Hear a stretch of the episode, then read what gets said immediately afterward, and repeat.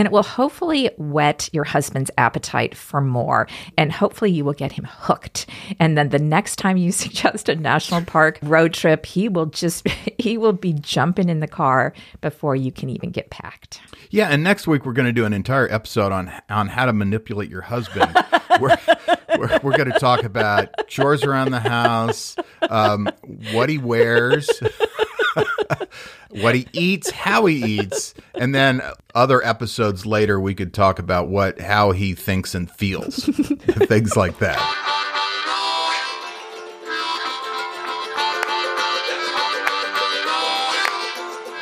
This is the Dear Bob and Sue podcast, stories from our journey to all the U.S. national parks and other public lands. I'm Matt Smith. And I'm Karen Smith. We're the authors of the Dear Bob and Sue series of books. Today is our monthly mailbag episode where we answer questions from listeners about the national parks, road trip itineraries, hotels, camping, gear, and other travel related topics. On this episode, we'll give you our opinion on whether Devil's Tower is worth the drive. We'll give advice on an Alaska bucket list trip, and we'll explain the rules about e bikes in the national parks. Plus, we'll hopefully clear up some confusion about the tours in Carlsbad Caverns and the hotels outside Bryce Canyon National Park. A lot of great questions coming up next.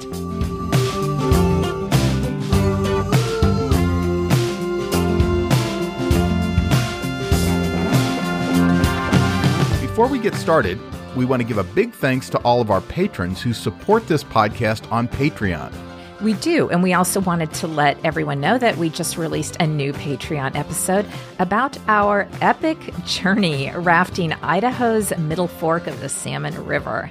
Yeah, that makes 18 bonus episodes so far over on our Patreon account with more on the way. Yes, for sure.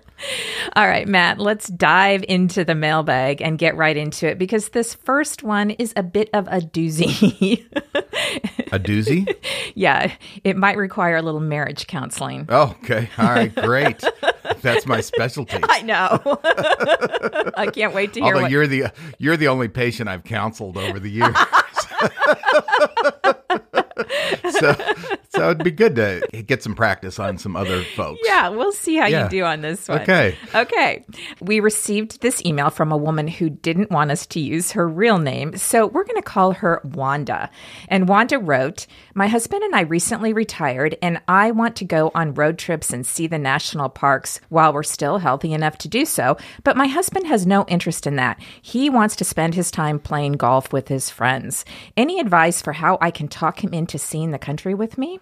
This is a tough one. If it makes you feel any better, Wanda, you're not alone in this. We get emails and comments all the time from both women and men who say their partner won't travel or they won't hike or camp or just fill in the blank.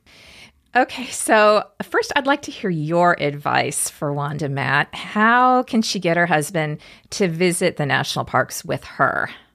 Well, one thing you might want to consider you could plan your national park trips where there are golf courses.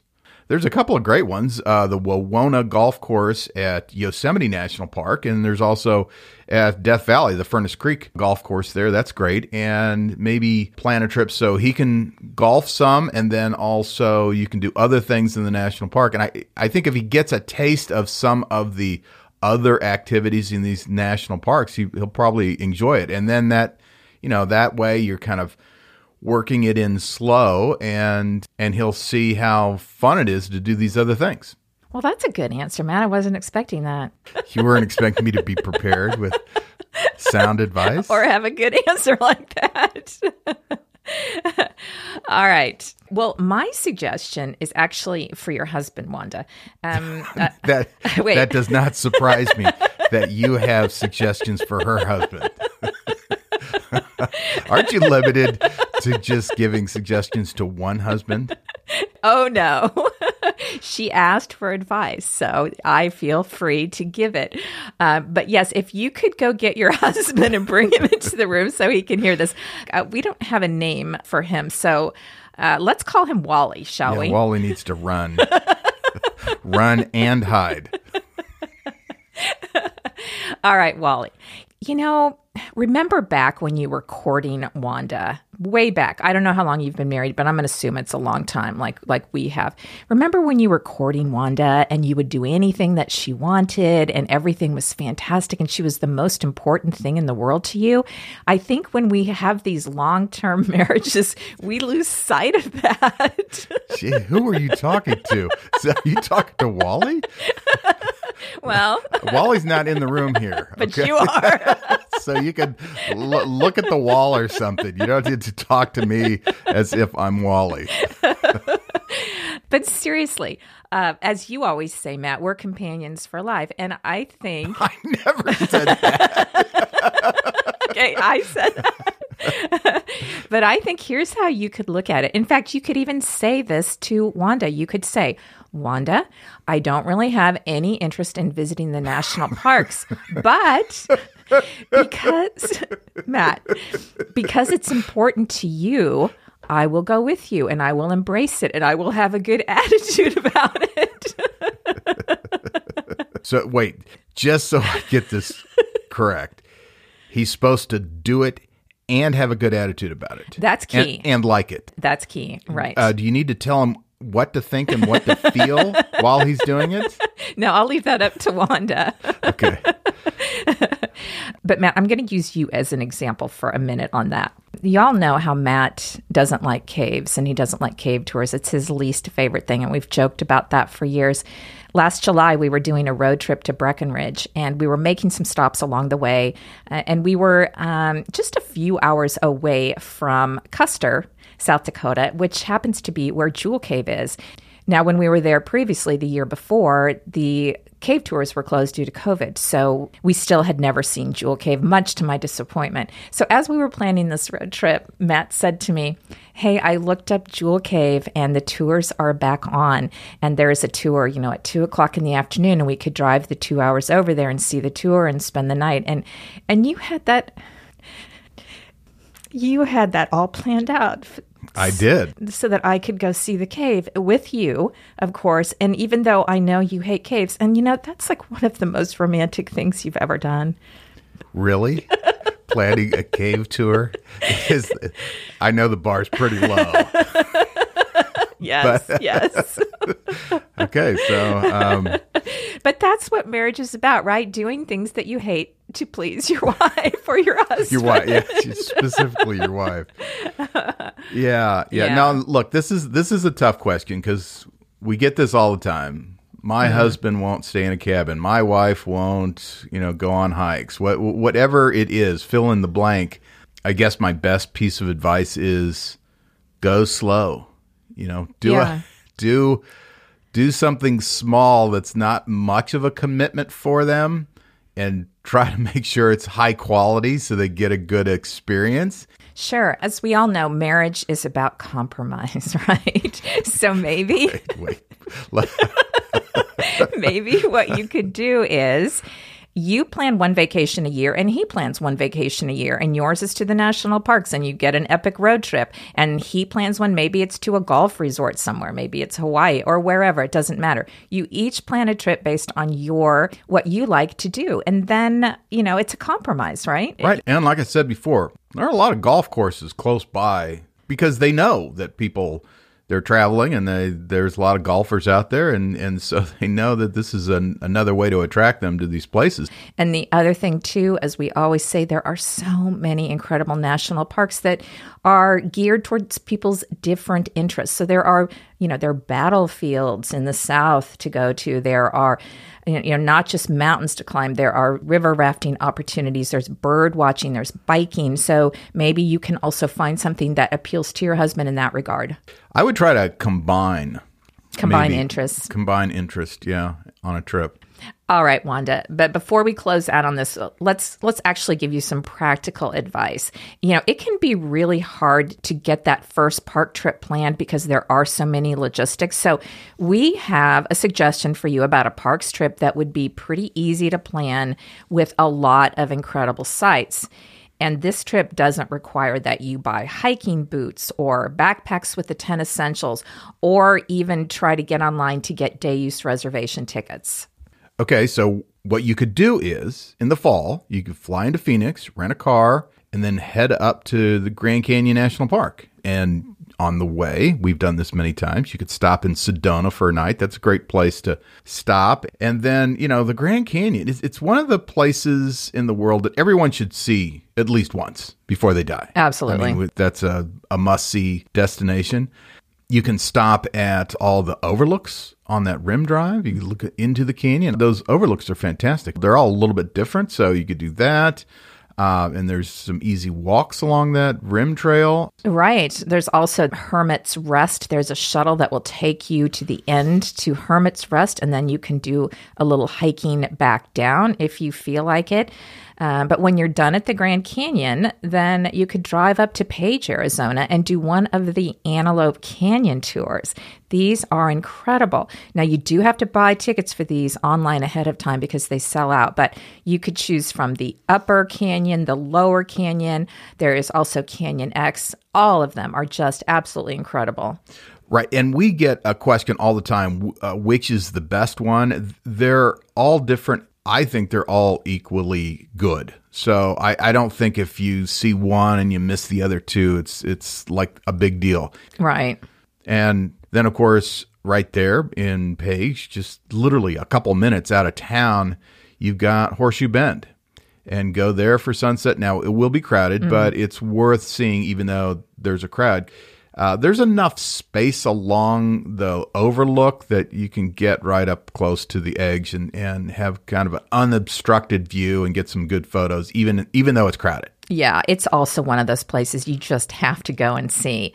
And then, you know, as you're driving back to Phoenix, you could take a detour and visit Petrified Forest National Park, where you would be walking among 200 million year old petrified tree stumps. Now, who doesn't want to do that? they are actually cooler to look at than they sound. Right. Yeah.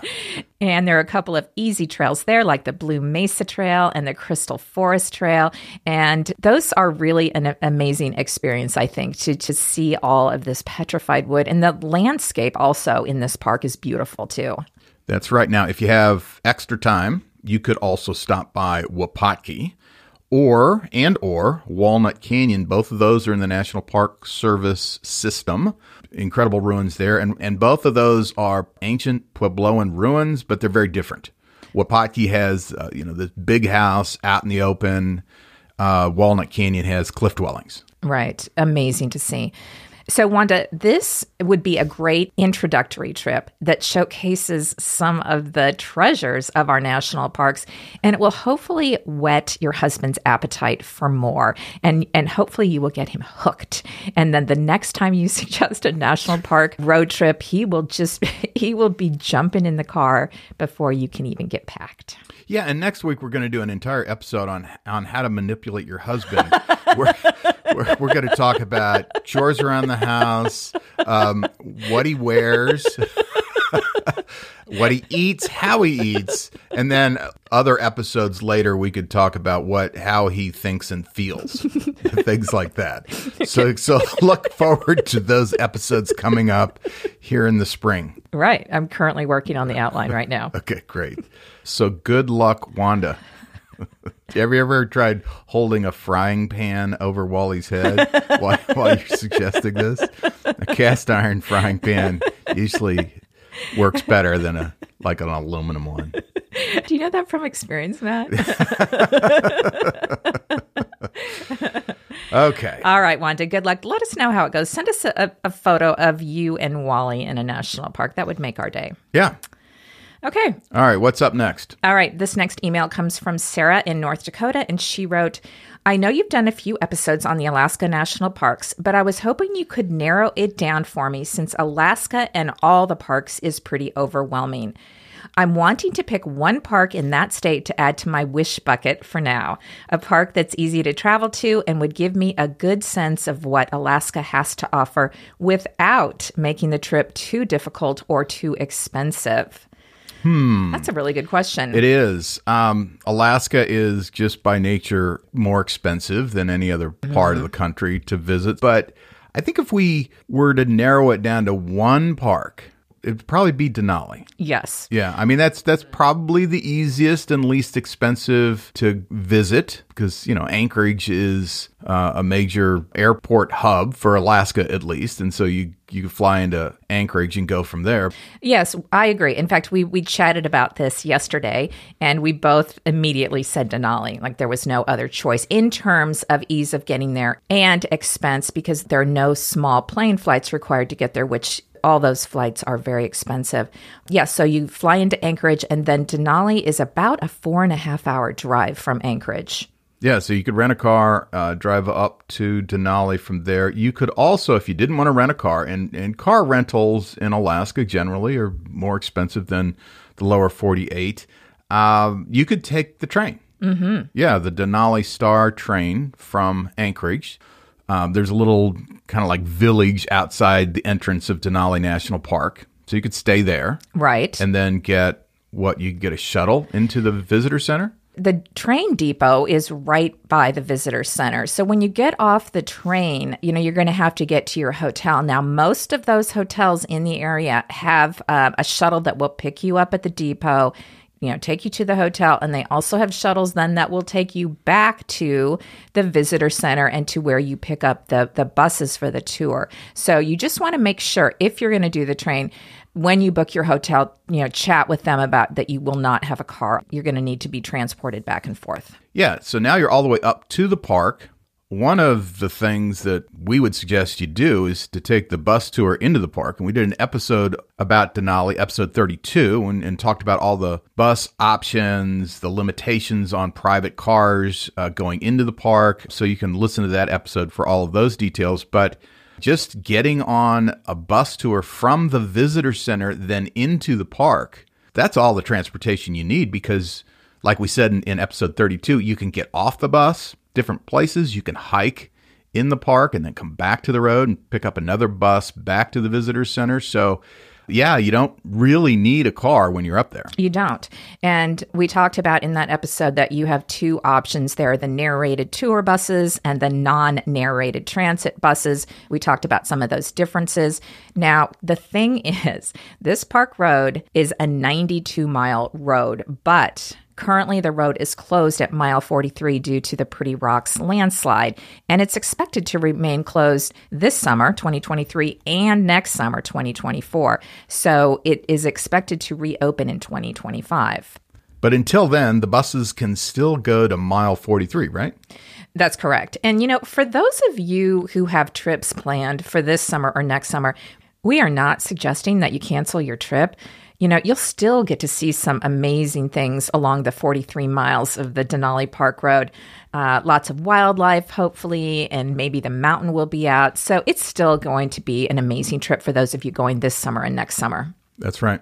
But if this is your one Alaska park and it's sitting in your wish bucket, we would suggest that you wait until 2025 when that entire park road is open because you want to get the most bang for your buck, you know, and it's obviously from North Dakota, it's going to be a little bit of a haul to get there. So add that to your wish bucket um, for a couple years from now. And I think that would be a fantastic way to sample Alaska, see its wildlife, see that incredible mountain, and all the gorgeous scenery around there.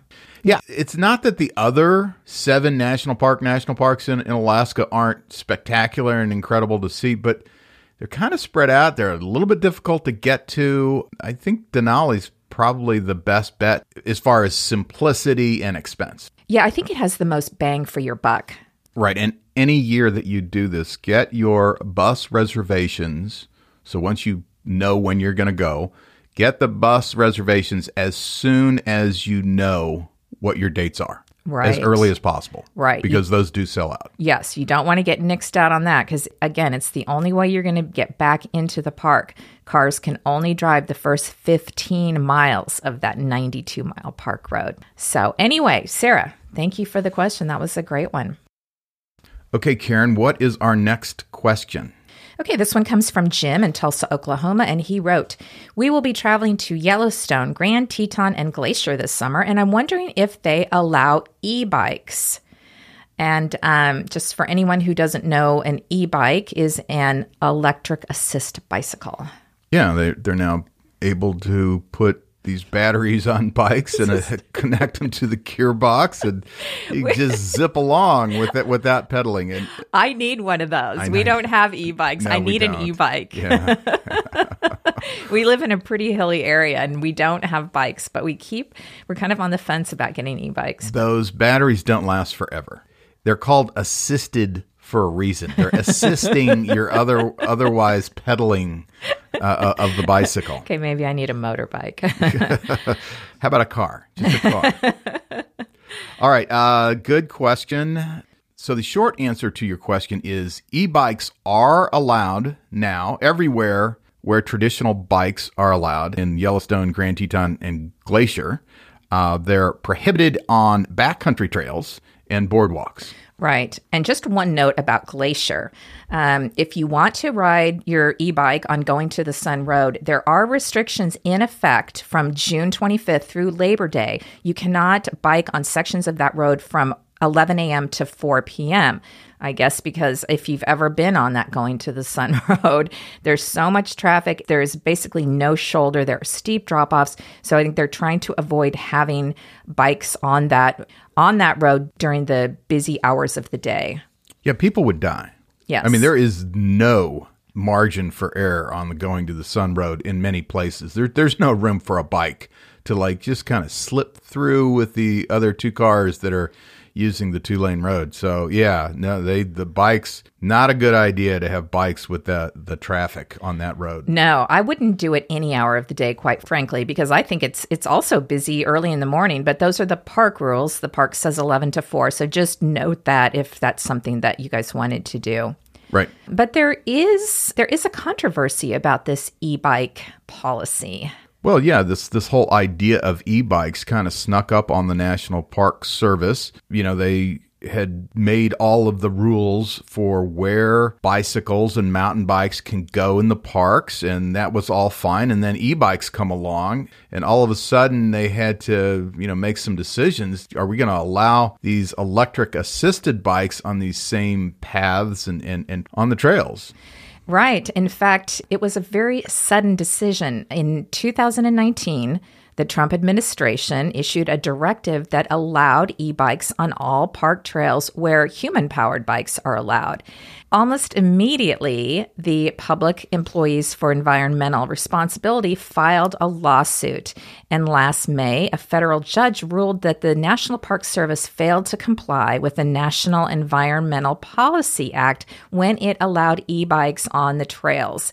The judge said that the National Park Service can keep its existing rules in place for e bikes, but it now must conduct its own environmental impact review to analyze the rules' validity. So apparently, they didn't do their homework. They didn't do any of these um, environmental reviews. They just kind of rushed in and said e bikes are allowed, and now they are facing lawsuits. but they did give each of the parks the ability to make up their own rules. Yes, they did. The superintendents retain the right to limit, restrict, or impose conditions on e bike use in order to ensure their visitor safety and protect their resources.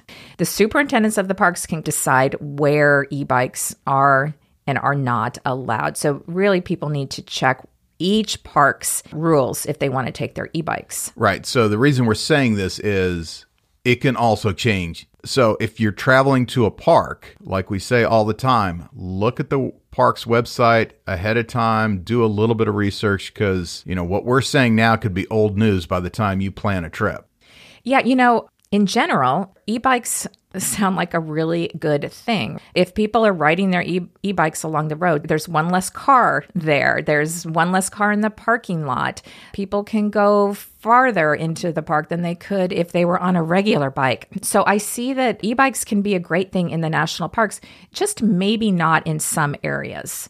Well, and now they've developed to the point where there are different classes of e bikes, right? And so uh, take Acadia, for instance. So Acadia has these carriage roads that are open to human pedaled bikes. And then when e bikes came along, they allowed e bikes to use those roads too. Only class one e bikes. Now, these are where the electronics are pedal assisted only. In other words, there's no throttle and the maximum speed can only be 20 miles per hour as, as opposed to class 2 throttle assisted e-bikes. And we've heard that visitors are disregarding the rule and riding their class 2 e-bikes on the carriage roads and causing all kinds of problems. Yeah, ever since the park was established, there have been horse drawn carriages on the carriage roads, and apparently some e bike riders have been harassing them, the horses, I guess. Yeah, they've been swerving too close to the horses and cutting in front of them. And in some cases, they've even been touching the horses as they've sped by, and in some cases, slapping the rear ends of the horses. Uh, I mean, just really, you know, bad behavior. Well, right. And because what's happening is people are riding class two throttle assisted e-bikes that can go much faster and they're they're roaring in front of the horses and causing all kinds of issues. And there are simply not enough rangers to monitor this and pull these people over. So yeah, it's a thing in Acadia on the carriage roads and probably in a lot of parks they're seeing things like this.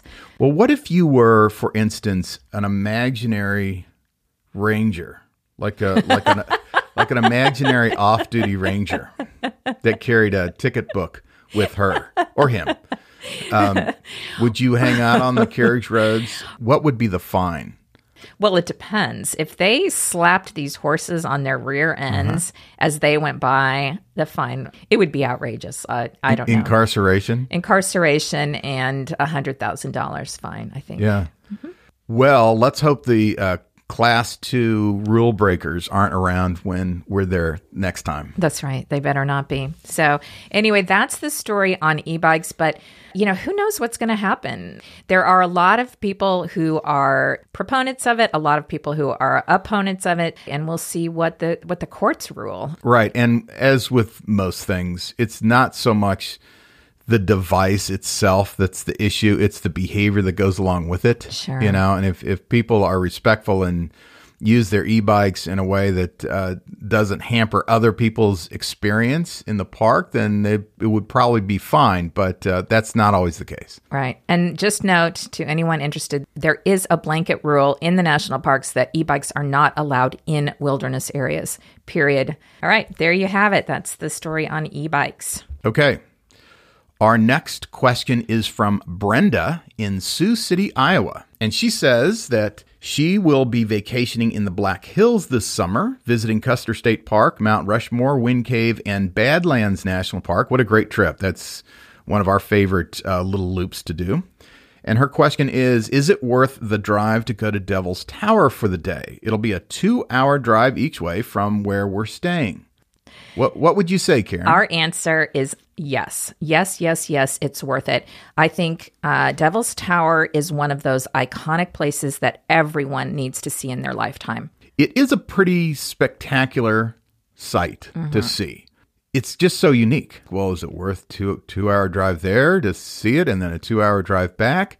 I think so. I mean, spend spend some time there. Get out. You can either do the Tower Trail loop. That's that's the closest one to the tower. It's 1.3 mile loop, and it's I think that's even paved, right? So yes. that's a fairly easy hike. Or uh, go off and do the Red Beds loop, which is just a loop that's away from the tower just a little bit more. It's 2.8 miles, and doing that. It's not that hard. And no, there is a lot of up and down. There is some up and down, mm-hmm. but it's, it's, a good little workout. But you also get to see the tower from all angles. I th- I think it's worth seeing. Oh, I do too.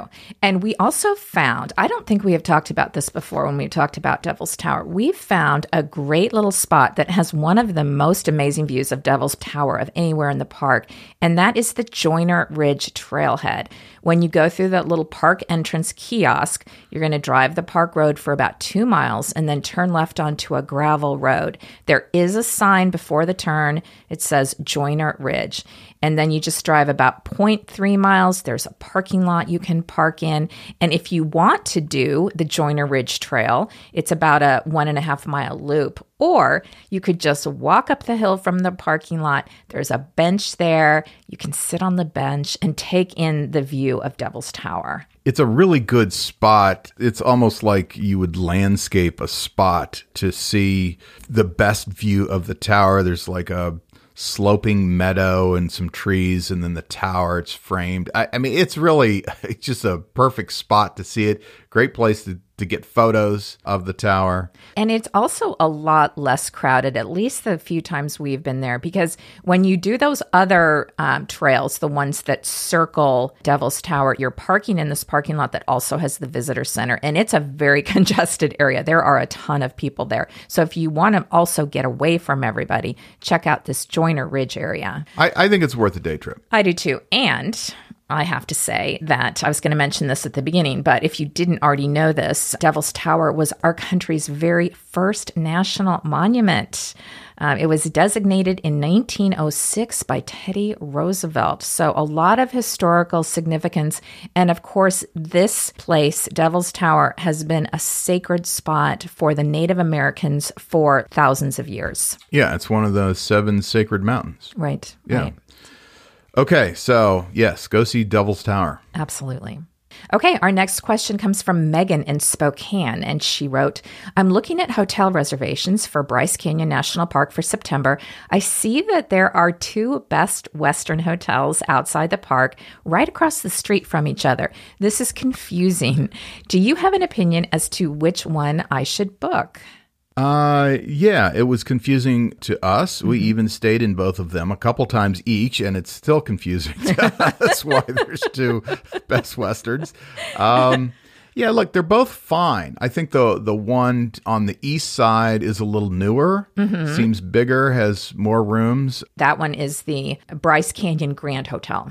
and the other one that's on the west side of the road, Ruby's Inn. It seemed like the rooms were a little older, but there's also some facilities over there. There's a gas station, gift shop, restaurant, so it kind of feels like there's a, a little bit more to to do. We just walked from our hotel room to the restaurant and I don't think you can go wrong either one. No, I don't think so either. Yeah, the Ruby's Inn rooms were a little outdated. It's an older hotel. The Best Western Plus Bryce Canyon Grand Hotel was built in 2009. I think it's nicer, it's newer, but you know, you're seeing one of the most spectacular parks in the country, and hopefully you are not spending very much time in your hotel room. So, really, either one is a good option just because of its proximity to the park. Right. This is a park, as with a lot of the parks, you're not spending a ton of time in your room anyway. Right. Uh, so, you know, you might want to just check the price. Just go to the cheaper one. Now, our first choice actually would not be either of those. we would suggest, if you can, stay at the Bryce Canyon Lodge inside the park. It's the historic lodge that sits right next to the rim, and it's it's an amazing place. It's only open from April through November. And of course, you know, like all these national park lodges, it sells out, but you might be able to catch a cancellation. Yeah, if you're going to stay at the lodge, try to get a cabin. It, it really makes it feel like you're having a national park experience. Absolutely. Yeah. And one more note if you're staying at either of the Best Westerns, there aren't a lot of dining choices there. So, what we tend to do is spend the day in the park, go back to the hotel around four, put our feet up because we've been hiking all day, uh, maybe make a drink. And then typically we'll just, there's a Subway sandwich shop that's right next to those two hotels. We'll pick up sandwiches. We'll go back into the park for sunset. So that's just a suggestion as to um, something you could do while you're there. Yeah, that's right. One of my favorite places I to know. eat when we're traveling. I know. It's, just, We- uh, it's simple. It's you can get something that's actually healthy if you want. Yes. And uh, yeah, take it with you and go back into the park. Yes, we frequent Subway quite a bit on our road trips. That's that's usually our go-to for lunch because you can always find a gas station Subway somewhere. Yeah, and this is not uh, sponsored by Subway. No. Okay, All right. what's up next, Karen? Okay, our last question comes from Jennifer in Memphis, and she wrote, We will be visiting Carlsbad Caverns in May, and I can't decide which tour tickets to buy the King's Palace tour or the self guided big room tour. Okay, I think your uh, answer to this is both! Exclamation point. Do not limit yourself to one. If you had to decide, what would you say? Well, here's the thing the big room tour. You need to buy a ticket. That's like your ticket to get into the park. It costs $1. And even if you only spent 15 minutes in the big room on your self guided tour, it would be worth the dollar. This self guided tour. It's a trail that runs for about one and a quarter miles. It's flat. You know, it's only going to take you maybe an hour or so, depending on how fast you walk, to see this big room. And there's also like a cut through. So if you don't have time or you want it to be shorter, you can reduce your walking distance to about a half a mile. So this is not to be missed, right? Right, There's right. no point in not doing this. Right. I don't know that it's a question of which one because you have to buy the self guided tour ticket anyway. And the big room, it's right next to where you start the, and end the King's Palace tour. Yes. Um, and if you go in there and you're short on time or for some reason you're not interested, then you're really not out anything. exactly. But but you could get down there and think the big room's fantastic and then just take your time, take a hour or two and wander the big room and then also go do the King's Palace. tour. Yes, we loved the King's Palace tour. It's about a one mile distance that you walk. It does take 90 minutes because, of course, the ranger's going to stop and show you things and you're going to sit and listen to him talk for a bit. Here's the thing. This is confusing to a lot of people and it's confusing to me because it used to be you you would buy your ranger led tours online ahead of time and you would show up and then you could go see the big room. You can no longer just show up to carlsbad caverns if you want to see any of the caves. So you have to get online ahead of time buy your ticket to the big room and if you want to do the king's palace buy your ticket to that as well. So a lot of people don't realize that they show up and they're very disappointed that they can't go down into the cave Right. And we should point out that there's no refunds for late arrivals. Well, no, and they are very specific. If you've purchased tickets for the King's Palace tour, you have to check in at the visitor center 30 minutes before the start time. So don't show up at the time of your tour or five minutes ahead of your tour because you will be nixed on the tour. Right. Because there's there's a little bit of orientation that Yeah, goes on. And, yeah. Yeah.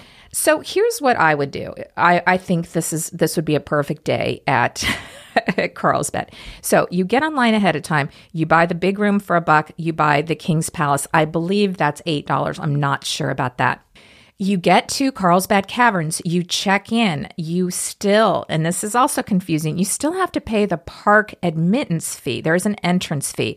It's $15 for adults, it's free for kids, and of course, for all of us who have any kind of a national park pass, it's free, right? Because we have the pass. Right. The America the Beautiful Pass will get you into the park for free. It it doesn't pay for the tour fees. Exactly. Yeah. So, depending on when your King's Palace tour is, you could take the elevator down, go do your King's Palace 90 minute tour, take the elevator back up, have lunch. There's actually a nice little cafe in the visitor center with Right. some good yeah. food. Yeah, they, they have good food. Yeah, then I would walk back down the natural entrance because that's a very cool hike down, right? Yeah, yeah. do the big room tour at your leisure and then if you don't want to walk back out you could you know take the elevator back up and maybe if that bat flight program if the bats are back from wherever they go in the winter you could do the bat flight program Yeah. No, I, I think that's right. I mean, what you just said is we've actually done, I think, that exact itinerary. And uh, that's a, it's a lot of walking and it's a lot of time, but I enjoyed it. You know, I'm not the biggest cave fan. i know And uh, I thought, I, I like walking down the natural entrance. yes We've walked down the natural entrance and back out, and it's a it's a climb out. It's 1.25 miles and 750 feet elevation change. But that's uh, okay. It's good exercise. And the thing, one of the things about Carlsbad Caverns, if you haven't been there, is they do such an amazing job with the lighting on all of these cave formations. This is not, if you're imagining like a dark, dank, you know, dismal, creepy place, that is not Carlsbad Caverns.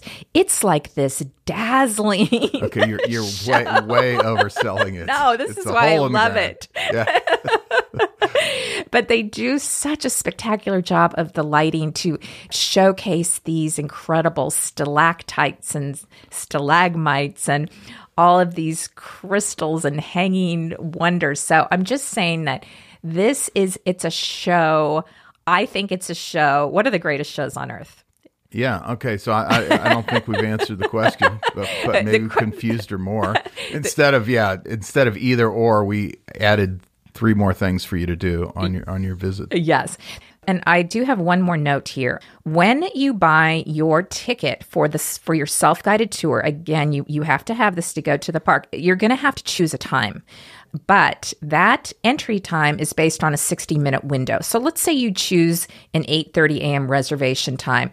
You can enter the cave, the big room between 8:30 and 9:30.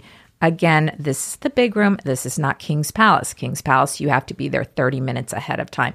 So just, you know, get on the park website, read all about it. When you book your tickets, there's all kinds of information uh, that they will give you about that.